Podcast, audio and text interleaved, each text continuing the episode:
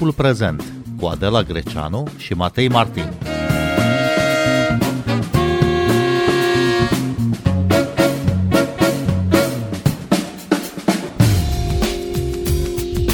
Bolile psihice sunt încă asociate cu un stigmat puternic în societatea românească.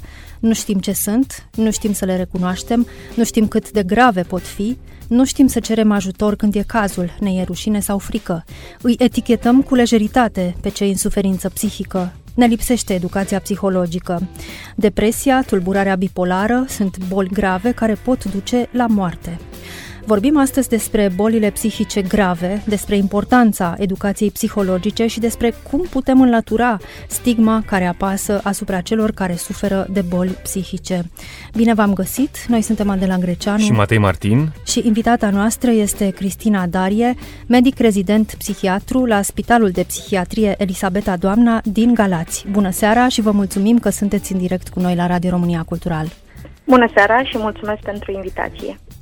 O să ascultăm uh, și un scurt fragment dintr-un interviu cu Andrew Solomon, autorul cărții Demonul la miezii, o anatomie a depresiei, interviu pe care l-am înregistrat uh, acum câțiva ani când scriitorul a fost în România și vă propun să ascultăm chiar înainte să începem discuția noastră cum definește Andrew Solomon depresia.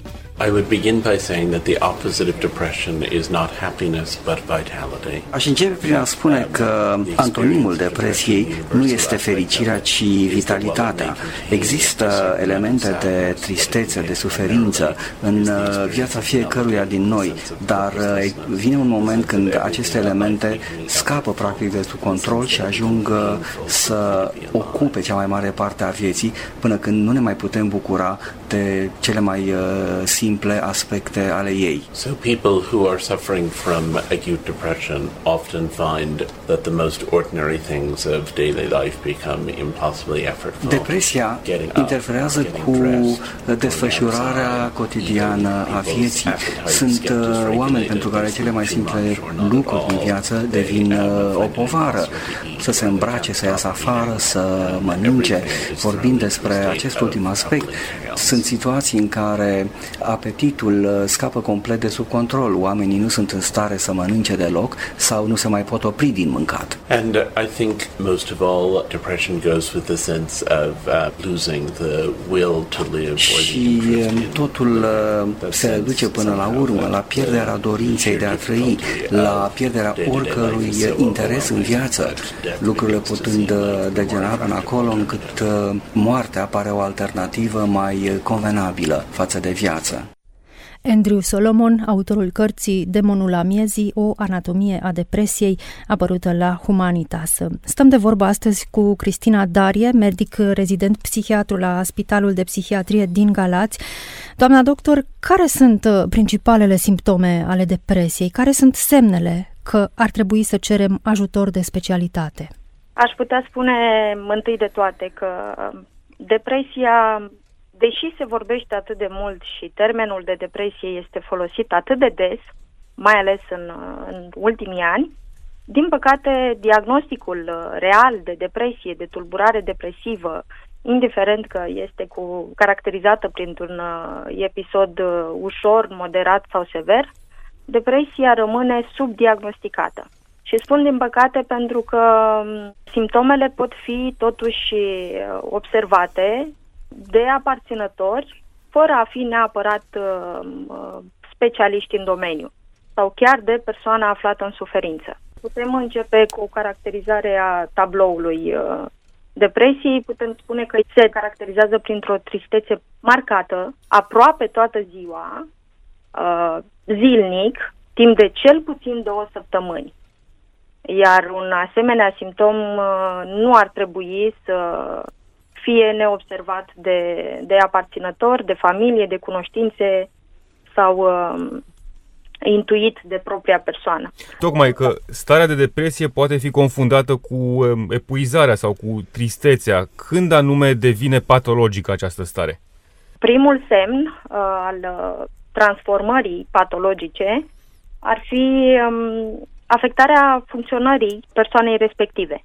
În momentul în care randamentul la locul de muncă scade, în momentul în care facem uh, activitățile în mod automat, dar într-un stil foarte robotizat și apoi ajungem acasă și ne gândim dacă sigur am trimis un e-mail, dacă sigur am luat toate informațiile sau dacă am, în domeniul în care lucrăm am uh, făcut toți pașii ca să putem duce treaba la capăt. Deci totul e automatizat, nu ne mai implicăm, lipsește plăcerea de a ne face treaba la locul de muncă. Și da, afectarea funcționalității uh, persoanei respective poate fi un prim semn. Un al doilea semn care ne duce cu gândul la, la faptul că o simplă tristețe nu e doar de moment și nu e determinată de un stres temporar, ar putea fi faptul că apar tulburările de somn. Fie că dormim mai puțin decât de obicei, fie că dormim mai mult, uh, este la fel un alt semn uh, care ne duce la ideea că poate e vorba de o tulburare psihică și nu doar de un sentiment trecător. Deci, pe lângă această tristețe marcată, care durează cel puțin două săptămâni, după cum am zis, pot apărea și alte simptome precum pierderea intereselor și a bucuriilor, a plăcerii de a face lucruri, numită în termen de specialitate și anhedonie, apoi o reducere marcată a energiei, o fatigabilitate constantă, zi de zi, persoana respectivă se simte obosită și face lucrurile pentru că trebuie făcute și nu, nu mai găsește speranță pentru viitor, uh, nu-și mai face planuri și oboseala aceasta accentuată continuă zi de zi. Mai sunt simptome pe care probabil persoana în cauză le, le pune pe baza altor probleme, simptome precum reducerea capacității de concentrare, de a fi atent. De asemenea, persoana respectivă își pierde încrederea în propria persoană se devalorizează. În momentul în care auzim expresii de genul eu sunt o persoană bună de nimic, nu mai văd speranță în ziua de mâine, nu fac planuri pentru că nu știu ce va fi mâine în viața mea, ar trebui să ne ducă cu gândul la faptul că poate persoana respectivă are nevoie de ajutorul nostru. Apoi apar idei de vinovăție, fără ca persoana să fi făcut lucruri care să-l poată pună pe gânduri, să analizeze că ar fi făcut ceva greșit. Pur și simplu, simpla lui existență uh, îl face să se simtă vinovat, se simte o povară pentru cei din jurul lui, pentru familie, pentru copii, părinți, pentru soț, soție, pentru prieteni. Și apoi, pe lângă toate acestea, putem uh, adăuga și ideile de suicid, de autovătămare. Din păcate, acesta este un, uh, un semn că um, tulburarea psihică a evoluat într-atât încât uh, a devenit cumva severă și necesită uh, mersul la medic, să meargă la un medic, poate să fie și asistență primară, mai întâi să meargă la medicul de familie, pentru că știm și noi că stigma de cele mai multe ori poate opri persoana în cauză să ceară ajutorul, să arate celor din jur că este în suferință. Îi este teamă să nu fie criticat, să nu fie mm, stigmatizat, practic. Îi este rușine cu ceea ce simte și ceea ce îi se întâmplă. Stigma poate da. opri un uh, om în suferință psihică să ceară ajutor de specialitate și mai sunt și reacții precum aceasta, ce depresie și eu am fost trist, m-am supărat din cine știe ce motiv și mi-a trecut, o să-ți treacă, toți avem momente de tristețe. Ce poate face un om bolnav, de fapt, de depresie când cineva din preajma lui îi spune asta? Din păcate, dacă gradul lui de, de voință scade, pentru că și asta e un aspect în depresie și când cei din jurul lui nu te mai plânge, fii mai puternic, cu toții am avut tristeți în viață, probleme, pierderi, doliu, despărțiri, el de fapt este descurajat. Și da, există frica de excludere socială, frica uh, de a nu mai fi acceptat din momentul în care se întoarce de la spital cu o hârtie pe care scrie un diagnostic psihiatric. Ăsta e un mare dezavantaj, pentru că dacă foarte multe tulburări psihice ar ajunge măcar în serviciile de asistență primară, și aici mă refer la medicii de familie, care la rândul lor pot manageria într-un grad minim, bineînțeles, o tulburare psihică și apoi să trimită pe persoana respectivă la medicul psihiatru sau la psiholog, sau chiar și în serviciile de uh, urgență de terapie intensivă, pentru că acolo, din câte știm, atât în urgență cât și în terapie intensivă ajung cei cu depresie și cu cu tentativă de suicid. Dar cât de pregătiți sunt, de pildă, medici de familie să primească, să îngrijească uh, oameni afectați de boli psihice? Aș putea spune că au un, un nivel minim cu care ar putea ajuta pacientul, cu care ar, ar putea să-l, uh, să-l direcționeze în mod corect, iar o discuție într-un mediu sigur, într-un mediu în care pacientul respectiv, persoana, știe că acolo este ascultată, că a venit acolo să fie ascultată și îndrumată și nu criticată și judecată pentru ceea ce simte și ceea ce îi se întâmplă. Iar prin experiența acumulată de până acum am văzut pacienți care au ajuns pentru prima dată la spitalul de psihiatrie, tocmai pentru că au fost trimiși de medicul de familie care i-a sfătuit în cel mai onest și autentic mod să meargă pentru un consult. Asta nu înseamnă că toată viața vor fi bolnavi psihici. Un singur consult la psihiatrie nu îți pune un diagnostic pe viață, dar îți poate salva viața. Cristina Darie, dar ce declanșează, de fapt, bolile psihice grave? Așa cum s-a demonstrat de-a lungul anilor, cu certitudine există un uh, dezechilibru la nivelul uh, neurotransmițătorilor și da, putem spune și putem afirma în 2023 că tulburările psihice sunt boli ale creierului. Orice dezechilibru chimic la nivel receptoral, la nivelul neurotransmițătorilor din, uh, din creier, poate duce la boli psihice de la cele mai ușoare până la cele mai desperiat și care reprezintă stigma cea mai mare, de exemplu, are schizofrenia. Și aici aș putea adăuga că și în rândul pacienților cu schizofrenie, de asemenea, există un risc uh, suicidar destul de crescut din cauza elementelor psihotice și anume a halucinațiilor, a unor voci imperative care îi îndeamnă pe pacienții uh, diagnosticați cu schizofrenie să treacă la act, fără ca ei să fie, din păcate, conștienți de, de ceea ce fac. Dar contează și condițiile de mediu în care trăiește cineva pentru declanșarea unei boli psihice grave?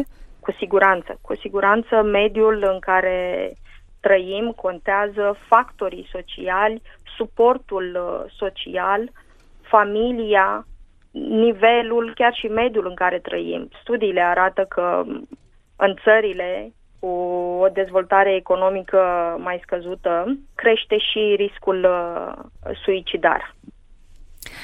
Cristina Darie, de ce sunt uh, stigmatizate bolile psihice? Asta e o, o întrebare la care probabil uh, s-a încercat să se răspundă de-a lungul, de-a lungul anilor.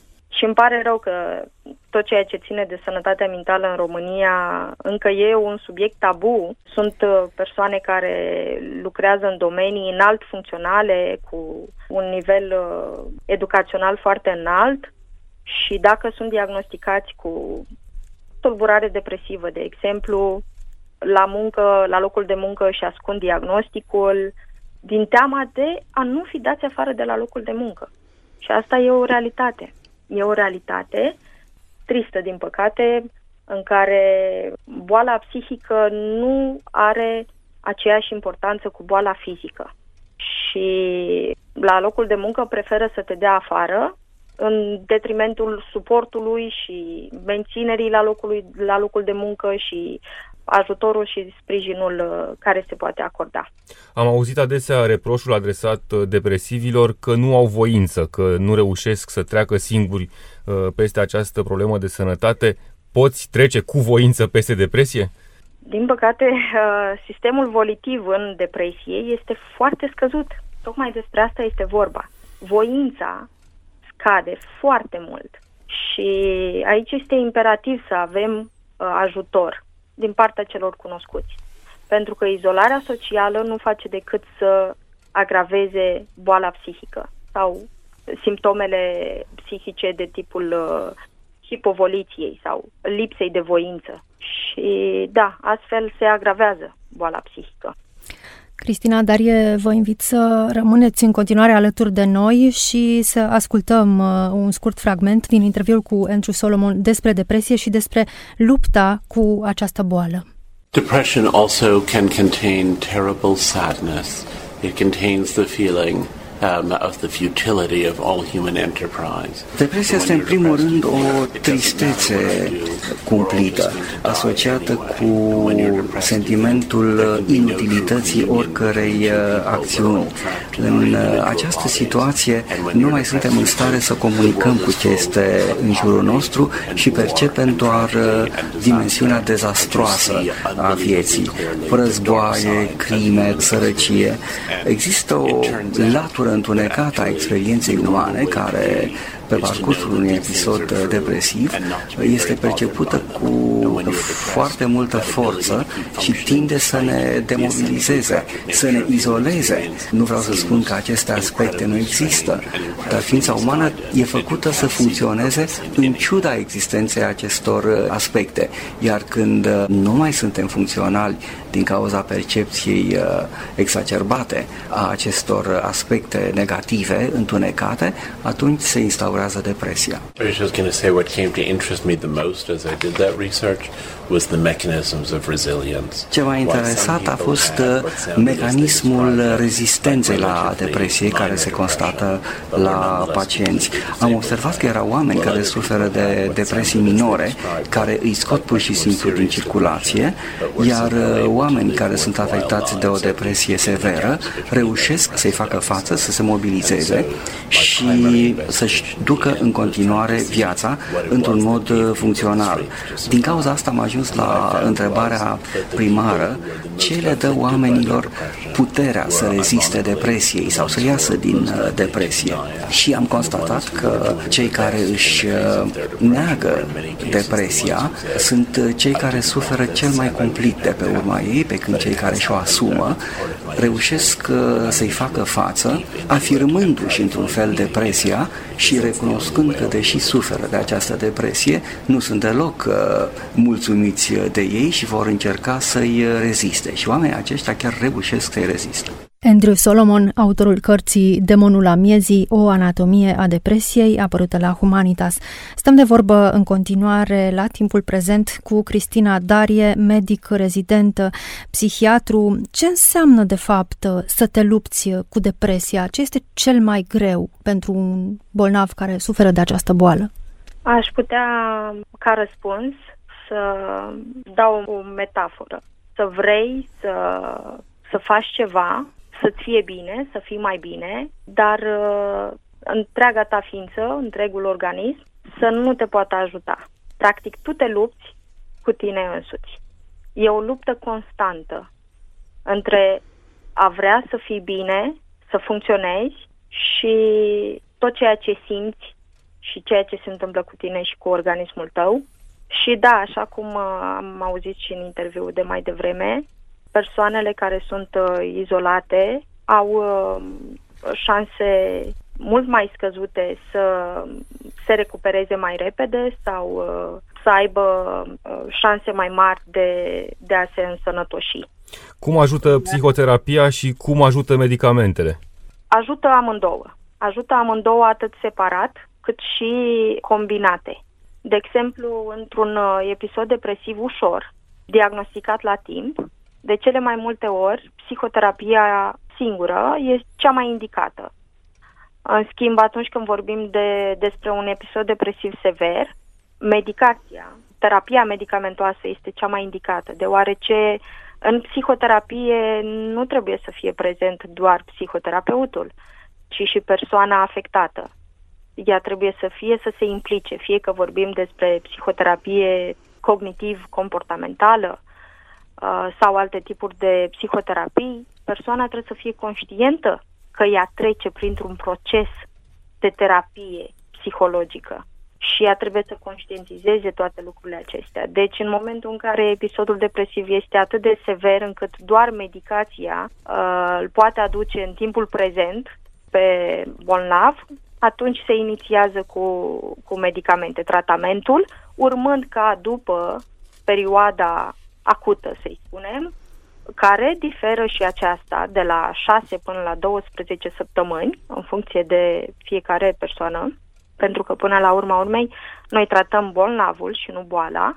Și după aceste 12 săptămâni, așa cum probabil mulți oameni știu atunci când e vorba despre creier, până și medicamentele uh, funcționează într-un mod, mod mult mai uh, lent și de aceea e nevoie de mai mult timp. Primele semne de îmbunătățire, de însănătoșire apar abia după 4, 6, chiar 8 săptămâni și după acea perioadă, când se stabilizează, cum spuneam mai devreme, după 12 săptămâni, putem uh, vorbi despre o abordare psihoterapeutică. Iar uh, în ceea ce privește episodul uh, depresiv moderat, aici, într-adevăr, se poate iniția tratamentul farmacologic și, în același timp, să poată pacientul să beneficieze și de ședințe de psihoterapie. Dar știți, există temerea că tratamentul medicamentos uh, împotriva depresiei sau împotriva altor boli psihice te face legumă sau creează dependență sau are efecte adverse îngrijorătoare. E adevărat? Dacă vorbim strict de tulburarea depresivă, iar aceasta se asociază cu alte tulburări psihice, precum anxietate, după cum știm, uh, mai mult de 70% din cazurile de depresie se asociază și cu anxietate, din păcate, sau uh, asociat cu ideație suicidară. Aici putem spune că tratamentul, pe lângă medicamente din clasa antidepresivelor, va necesita și uh, anxiolitice în cazul uh, asocierilor cu anxietatea sau chiar uh, tratament antipsihotic în cazul uh, asocierilor cu ideație autolitică. Dar dacă vorbim despre un pacient care poate fi pus pe monoterapie cu un antidepresiv, până în ziua de astăzi, sau cel puțin suntem norocoși că trăim în, în timpuri în care antidepresivele nu dau dependență, pot fi luate pe termen lung Uh, sunt luate chiar și pe toată durata vieții în cazul uh, tulburării depresive recurente și efectele adverse nu sunt uh, chiar atât de, de multe și de insuportabile pentru organism. În schimb, dacă vorbim despre asocierea unui antidepresiv cu un anxiolitic, care poate fi și din clasa benzodiazepinelor, despre care, da, se știe, pot crea dependență după cel puțin trei luni de zile luate zi de zi, pacientul ajunge să fie dependent de, de benzodiazepine, dar dacă ele sunt luate ocazional, doar atunci când el nu mai poate manageria uh, anxietatea pe care o resimte și ia doar la nevoie, dependența um, se instalează foarte greu. Cristina Iar, Darie... din punct de vedere da, vreau să mai zic că da, antipsihotice, aici, din păcate, sunt uh, câteva efecte adverse, dar ne aflăm într-o eră în care antipsihoticele sunt create astfel încât să poată ajuta pacienții să fie și funcționali. Deci, la antipsihoticele vechi, care uh, făceau ca un bolnav să devină uh, legumă și nefuncțional, se încearcă renunțarea totală. Cristina Darie, vă mulțumim tare mult pentru interviu, pentru explicații și înainte să încheiem uh, emisiunea, o informație importantă și utilă pentru cei aflați în suferință psihică și pentru apropiații lor. Există un număr de telefon unde puteți suna la orice oră pentru sprijin și prim ajutor psihologic în caz de episoade depresive, anxietate sau atacuri de panică. Este un uh, număr apelabil gratuit la nivel național din orice rețea. 037 445 6420. Helpline de prehab este, și încă o dată, numărul de telefon 037 445 6420. Noi suntem Adela Greceanu și Matei Martin. Ne găsiți și pe platformele de podcast. Abonați-vă la timpul prezent pe Apple Podcasts, Google Podcasts, Castbox și Spotify. Cu bine, pe curând! thank you Thank you. thank you